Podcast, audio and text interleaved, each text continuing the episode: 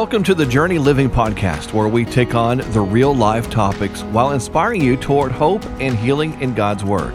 Join Pastor Mark Burd along with speaker, Christian life coach Shannon Maier as they guide you through a roadmap, gaining fresh vision and inspiration for going forward on your journey, encouraging you to run your race with endurance that is set before you.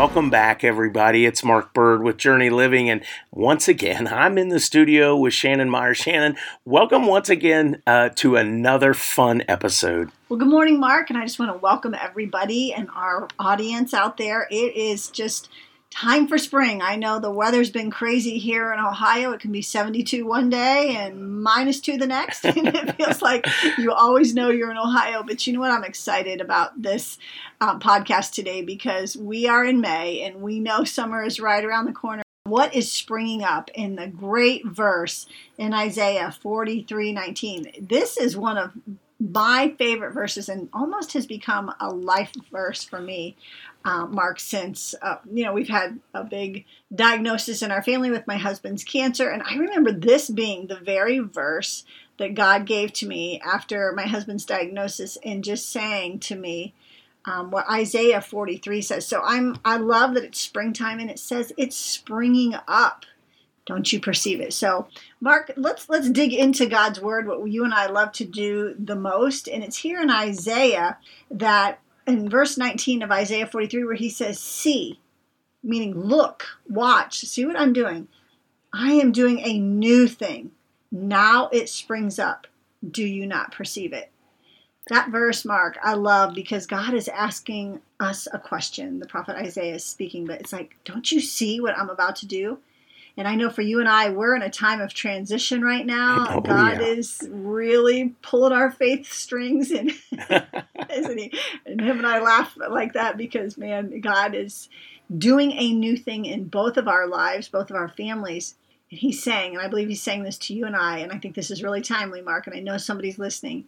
Watch and see. I am about to do a new thing. Mark, I want you to run with that. Where do you see God? Do you see it as a new thing? Are you seeing it as this excruciatingly painful thing? like, God, what in the world are you doing?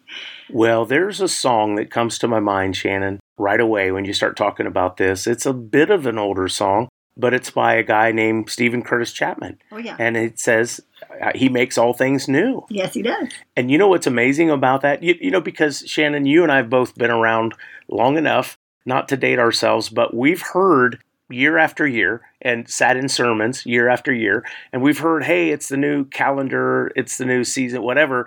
And hey it's an, it's God's doing a new thing. But you know what? Here is the truth Shannon. He's always doing a new thing.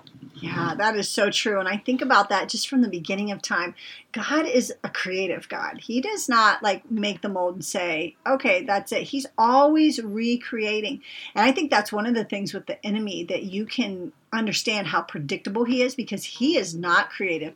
God is always making things new and bright. Think of the morning. Think of the morning. There's never a sunrise that's ever the same or a sunset from the day before, or week before, or month before. God is always up to doing new things, new babies, new opportunities, new whatever. God is always into creating something. But I think the greatest part of this verse, and probably the hardest for me, is the second part of that, where it says, I'm making a way in the desert and streams in the wasteland. Meaning, maybe you're going through a really hard time. And that sometimes is the hardest time to even perceive what God is doing because you're so focused, almost hyper focused on the problem that you can't even see God where He's at. And it's like seeing, you can't see the forest because of the trees. Right. So it's there that we sometimes will allow those things to overtake us and miss the opportunity that God is doing. And if you go to verse 18, right before where we started, of see, I'm doing a new thing, it says, Forget the former things. Do not dwell on the past. And I don't know about you, Mark, but this is hard for me. I think this is hard for most of us because it's easy to think about what's happened, where we've made our mistakes how do we get from forgetting all the things that are wrong and just focusing our eyes on Jesus and what he is doing for us? I love that question, Shannon. And if I may, I'm chomping at the bit right on this one. Uh, and and you know, so it's all about kind of seeking God's wisdom. What I'm what I'm hearing in this is okay. This is God's plan. One of the first thing that comes to my mind, Shannon, is uh, in Genesis in the, the the recount of creation. Well, it says, "And God rested." You know, after creation, it didn't say He stopped. Shannon, I think it, it helps us to focus on that, that God, is God still creating, Shannon? Yes, right? Yeah. Because you said it, He's a creative God. Yes. He never stopped, He rested, but He didn't stop. Oh, that's a great point. And I'm taken to Proverbs chapter 4, okay, the book of wisdom, if you will. Right? And uh, I'm, I'm going to Proverbs 4, verse 20. My son, give attention to my words, incline your ear to my sayings. Do not let them depart from your eyes. Keep them in the midst of your heart, for they are life to those who find it, and health to all their flesh. Keep your heart with all diligence, for out of it springs the issues of life. Shannon, one more one more verse I want to share here. Put away from you a deceitful mouth, put perverse lips far from you. Keep your eyes to look straight ahead, and your eyelids look right before you. Wow, that is good. It's a great reminder uh, because, uh, Shannon, as you and I are walking through and experiencing right now, there is sure a tendency and a temptation to look left or right. Oh, there definitely is. And I think about just as the writer in Isaiah, he talks about previously in those verses of 17, 18, 19, where he talks about what the Israelites went through and when they're crossing through the sea. It says, He who makes a way through the sea and a path through the mighty rivers, he who brings out the chariot and the horse, the army and the mighty warrior, they will lie down together and not rise again. Let's just stop right there. Because here's what I'm learning greatly this year is the Lord is just teaching me and, and showing me He is for us. And here the enemy is on their tra- their tail. You know, Pharaoh and his army is is racing down to annihilate the Israelites, God's chosen people, and they are faced with the Red Sea in front of them and the army behind them. And he says, "Listen, this is the the making a way in the Badland, a wasteland, however you want to call that. You talk about having your back against the wall or your face against the, the sea." He's saying, Watch, oh. I am going to make a way where there seems to be no way. And all of those who are around you who are trying to trip you up in this time of turmoil, this wasteland, this mm-hmm. desert space, he's like, they will lie down together and not rise again, meaning they're going to be annihilated themselves. It says goes on to also say they have been extinguished. They have been put out like a lamp's wick, meaning God is going to extinguish them. I love that word. But that's where it picks up. It says, Do not remember the former things or ponder the things of the past. So God is saying, Listen, I know what's at your back, but don't look back there. It's like what he said to, to Lot, you know, don't turn around. Right. Do not turn around because you're not going to want to see what's in, the, in your rearview mirror. He says, or ponder the things of the past. Listen carefully. I'm about to do this new thing. So, for our listeners out there who are maybe in this wasteland, this desert, this um, badlands, that word came literally to me. Wow. Um, this is a really bad place. God, how do you want me to see you when everything's swarming around me? And I have to think the Israelites, you know, were in the same position you can't help but wonder, God, where are you? And I don't know, Mark, let's think about that tangibly. If this army is breathing down your back and you've got an ocean in front of you, where do you go? Right. And, and I think for many of us, we have a lot of um, circumstances and we have a lot of chaos right now. We have just hardship on our back, almost like we're carrying it. And then there's no way in front of us. But God is saying to us, listen, Look up. See, do you not see? I'm about to do a new thing. How many of your your kids, when you know you're up to something and your kids just don't understand it, and you're like, Right. just trust me. I am doing something here for you. Maybe it could be a project. Maybe it could be your, their future. I'm setting you in a position to get you some help. And they're they're down for the count, and they're like, Mom or Dad, I don't get it. This isn't a bad space for me. You're working the whole time to help them. God is saying, just watch. Don't you perceive? And, and, I love what it says in the Amplified Bible. Will you not be aware of it? I will even put a road in the wilderness, rivers in the desert. The beasts of the field will honor me. He's saying, listen, nothing that comes against me or you is going to be a problem. That's it. I'm going to be able to plow right through this right. and make a way for you. And I know for you and I, Mark, and some of the things you and I are both going through in our ministries, this is preaching to us personally Yeah, it is. because we can't see the future. We don't know. And both of us and our families are having to make decisions. And we're like, God, just tell us. And Mhm. God's like, listen, don't you see? I'm up to a whole lot of good for you. And I'm Yes, going to make a way right in this bad land for you. I love it, Shannon. I, I'm just uh, processing it all, and I think it's safe to say uh, at this point of the juncture, Shannon, that uh, it's a lot easier to preach a sermon than it is live one.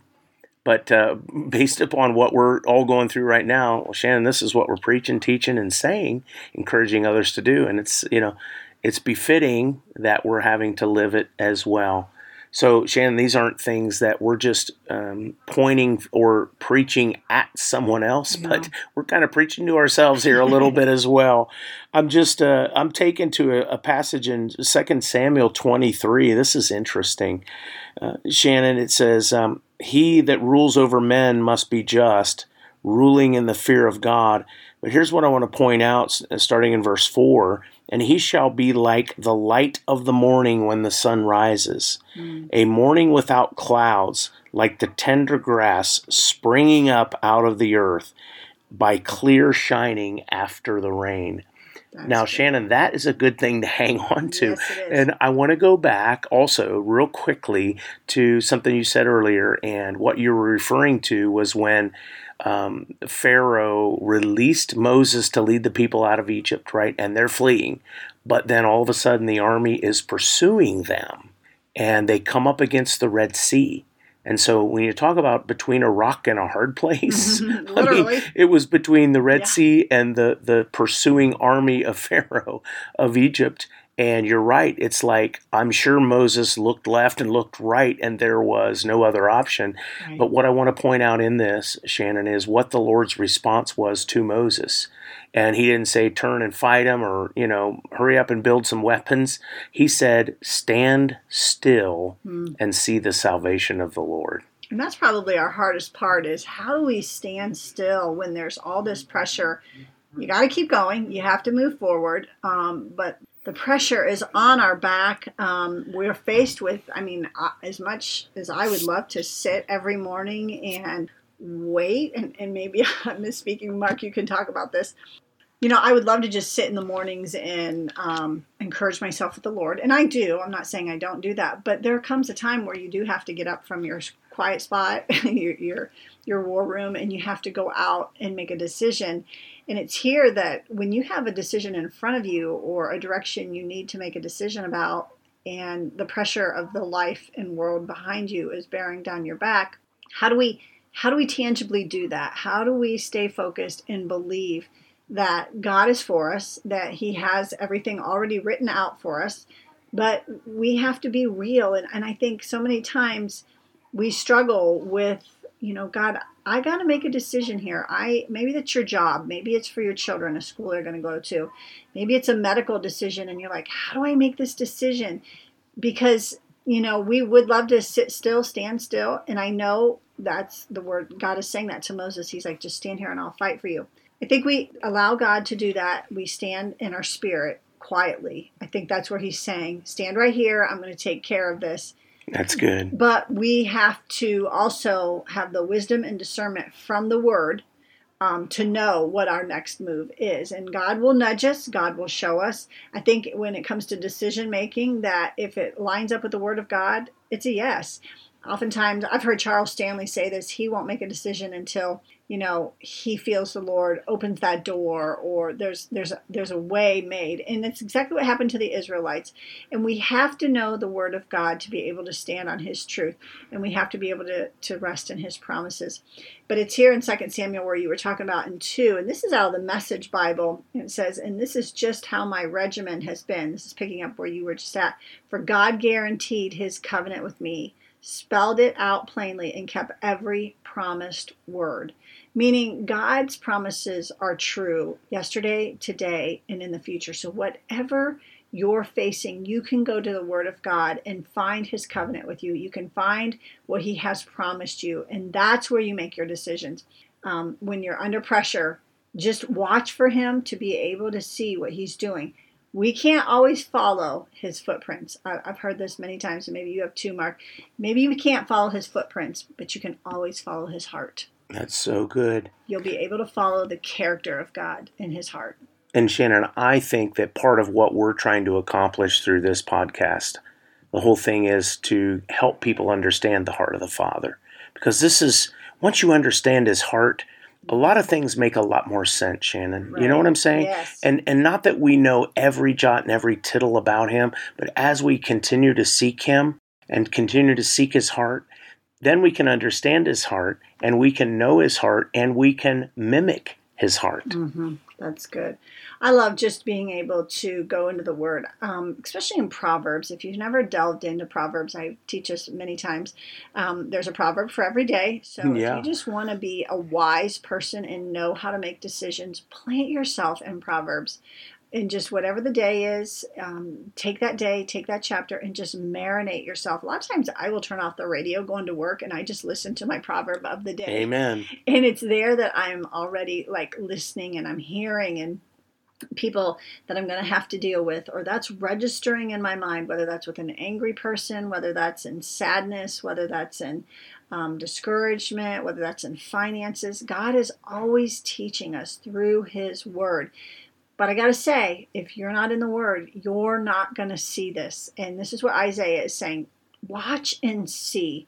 Don't you perceive it? And think about this. This comes to mind for me. So, for anybody who's a non-believer and they're like, "I don't hear God. I don't. I don't. You know, I don't hear what He's saying." You say you hear from Him. Well, we have to remember that a non-believer has scales on their eyes. Right. right. Yep. Right. So they are blind to it. So let's talk about that. Is Isaiah for the believer? Where he's saying in Isaiah 43, watch and see. Can a non believer see the hand of God?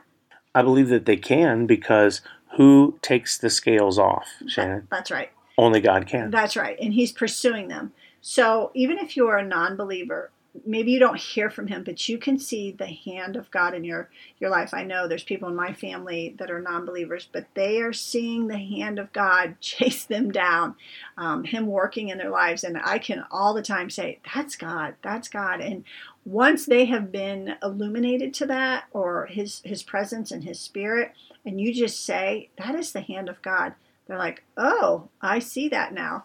Um, I know tithing was huge um, in my husband's faith walk, is that he learned more. I think I saw his faith grow more in just our tithing because he was watching the word of God come true. Amen. In Malachi, that where God says, you know, give me 10%, you get to keep 90 this is the only thing you can test me in. Um, but when you do, see if I won't throw open the floodgates that you will not even be able to contain it. That's so. And good. there were times when our checkbook made no sense.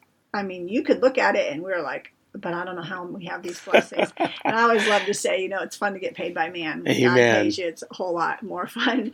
But I just want to encourage somebody with that. When you do things God's way, you may not even be able to you may not even be able to explain it. Yeah, you know, sometimes there's just no words for what he does. Right. But you can see it. You know what I mean? It's like I see him working. So God is telling us, watch and see that I'm about to do a new thing. And springtime's a great time because I know as the grass, you know, greens up and it was so fun watching the daffodils and tulips pop up, even through the ice and the snowstorms we had this spring. And then it would be, you know, 32 one day and 72 the other. We were we were in Florida and it was it was just crazy weather. You know, watching back here and it's the same weather that they're having down there.